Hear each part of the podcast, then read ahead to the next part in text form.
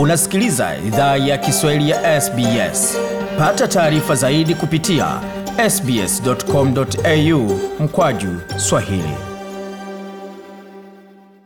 Karibu tena katika makala idhaa ya Kiswahili ya SBS. Uko na migode migerano, tukuletea makala kutoka studio zetu za SBS na mtandaoni, anwani ambayo ni sbs.com.au mkwaju swahili.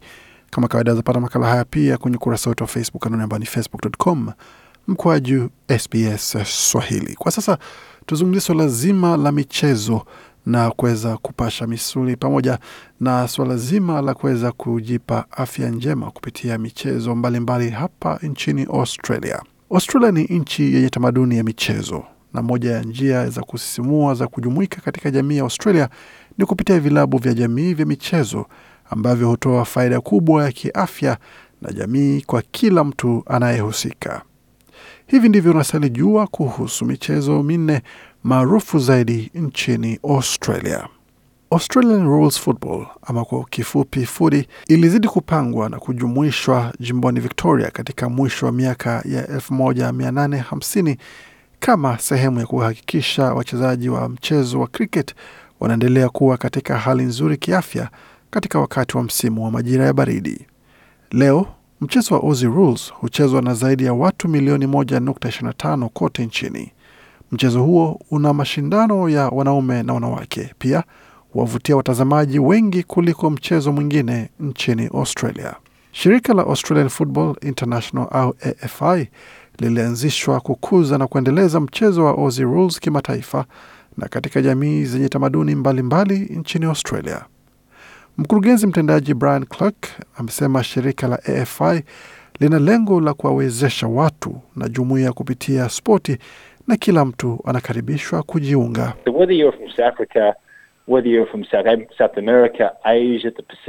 Kwa hiyo kama unatoka Afrika Kusini, kama unatoka Marekani ya Kusini, Asia Pasifiki, Ulaya, njoo ushiriki katika mchezo wa AFI.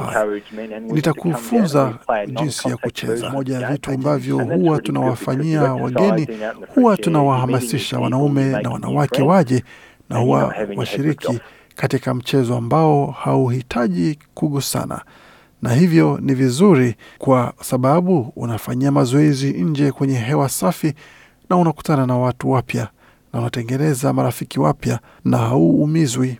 Bwana Clark ameongezea kuwa hata kama kuna sheria nyingi zinazohusu mchezo huo, kucheza futi kuna simasimua haswa kwa sababu ya uhuru ambao mchezo huo unatoa. Rules Football. Tofauti na michezo mingine inajumuisha kila kitu. Una mchezo wa mpira wa miguu, una sehemu ya mchezo wa raga. na hata mchezo wa vikapu, na mpira lazima uguze sakafu unapokimbia, na hicho ni kitu kigumu kufanya wakati umbo wa mpira si mviringo. Unapochukua mpira, una maamuzi mengi: utakimbia, utaupiga teke, utaucheza kwa mkono, utaurusha chini. Kimsingi unaweza enda popote, unaweza timia mikono yako. Hakuna walinda lango, na kimsingi kila mtu anaweza kuwa mlinda lango. Kwa hiyo uhuru wa mchezo huo pengine ni moja ya vitu vizuri. Bwana Clark ameongezea kuwa kuelewa jinsi magoli hurekodiwa mara nyingi huwa ni changamoto kubwa ya mchezo huo kwa wageni wengi. Huyu hapa akifafanua hilo zaidi. You've got four posts at each end. You've got two middle posts, which are the taller posts, and then you've got two outside posts. Una magoli manne kila upande wa uwanja. Kuna magoli ya katikati ambayo ni marefu zaidi, na kisha kuna magoli mawili madogo. Mpira ukipita katika magoli ya katikati ni goli lenye thamani ya alama sita, ila mpira ukipita katika magoli ya nje madogo, goli hilo lina thamani ya alama moja. Kwa hiyo unaweza ona timu moja ikifunga goli mbili nukta sita kisha unajiuliza hiyo ina maana gani? Hiyo ina maana ni goli linalojumuishwa kwa alama sita, kumaanisha kupitia goli ndogo ni alama moja. Kwa hiyo alama mbili nukta sita maana yake ni alama kumi na nane. Inaweza kuwa changamoto kwa wageni katika mchezo huo kuelewa, ila hali hiyo inasaidia kufanya mchezo huo kuwa wa kipekee. Moja ya mradi muhimu wa jamii wa AFI ni Harmony Cup. Hilo ni tukio la kila mwaka mjini Melbourne ambako wachezaji kutoka jamii za wahamiaji hushindana wakiwakilisha nchi zao za asili. Tangu mwaka elfu mbili na nne shirika la AFI limeanzisha timu kadhaa zinazojumuisha Albania, Ugiriki, Israel, Italia, Lebanon, Macedonia, Samoa, Afrika Kusini, Tonga, Vietnam na kadhalika. Bwana Clark amesema kujiunga na timu ya fudi ni njia nzuri ya kuboresha afya yako ya akili na kimwili na kujifunza misemo mipya ya Australia ambayo inaweza kusaidia kujenga hali yako ya kujiamini pamoja na kuwa chanzo cha mazungumzo. So if you take a spectacular mark and that's jumping up on someone's shoulders and, and catching Kwa hiyo ukifanikiwa kushika mpira kwa kuruka juu ya mabega ya mlinzi, ambayo ni sehemu bora ya mchezo huo, inavutia sana. Kwa Kiingereza inaitwa a taking a spectacular mark, ila watu wengi "Oh, huwa watamki neno lote kwa sababu inachukua muda mrefu kulitamka. Kwa hiyo watu wengi huita tendo hilo kwa Kiingereza taking a speki. Wakati mwingine goli linapofungwa watu husema ni sausage roll. Kwa hiyo watu husema kwamba oh, a nice sausage roll there, tafsiri yake ikiwa ni ni goli zuri. Wakati mwingine katika mazoezi huwa tunasema hiyo ni nice sausage roll, a nice snag. Baadhi ya watu hawakujua nilichokuwa nikisema. Bela Blazevich hucheza mchezo wa mpira wa miguu katika klabu isiyo ya kulipwa kwa jina la Sydney United 58 Football Club. Yeye pia ni meneja wa mawasiliano katika klabu hiyo. Amesema kuwa sehemu ya klabu ya soka ya jamii inahusu mengi zaidi kuliko kucheza mchezo huo. Mara nyingi vilabu huandaa matukio kuenzi asili zao. Uh, some other big games also reflect uh, the big Croatian Days. Uh, so on the 30th of May we had Baadhi ya michezo mingine humulika siku ya Croatia. Kwa hiyo tarehe 30 Mei tuliadhimisha siku kuu ya Croatia, na katika siku hiyo tulikuwa na sherehe kubwa katika klabu ya Wakroatia.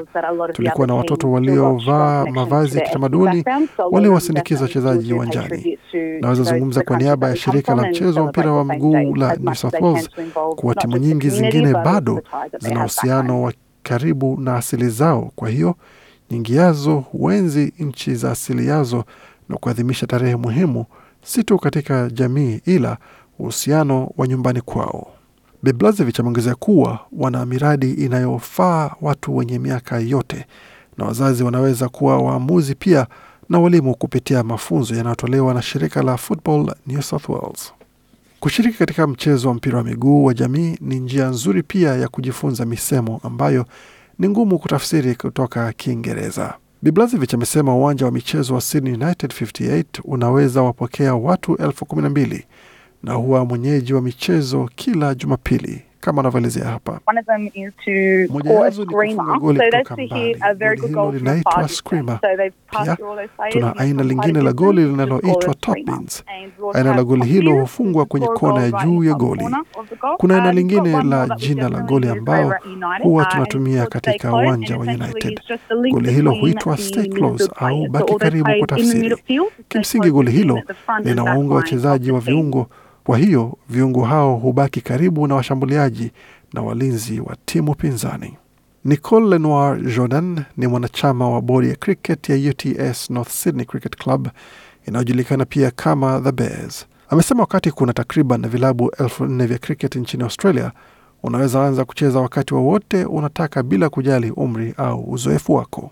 Bilenoir Jordan amesema kuwa unaweza anzisha klabu yako binafsi pia kucheza, kujifurahisha na marafiki wako, ila kujiunga na timu ambayo ina uzoefu tayari kunaweza kuokolea vifaa, sehemu ya kuchezea, pamoja na baadhi ya waamuzi waliostahiki.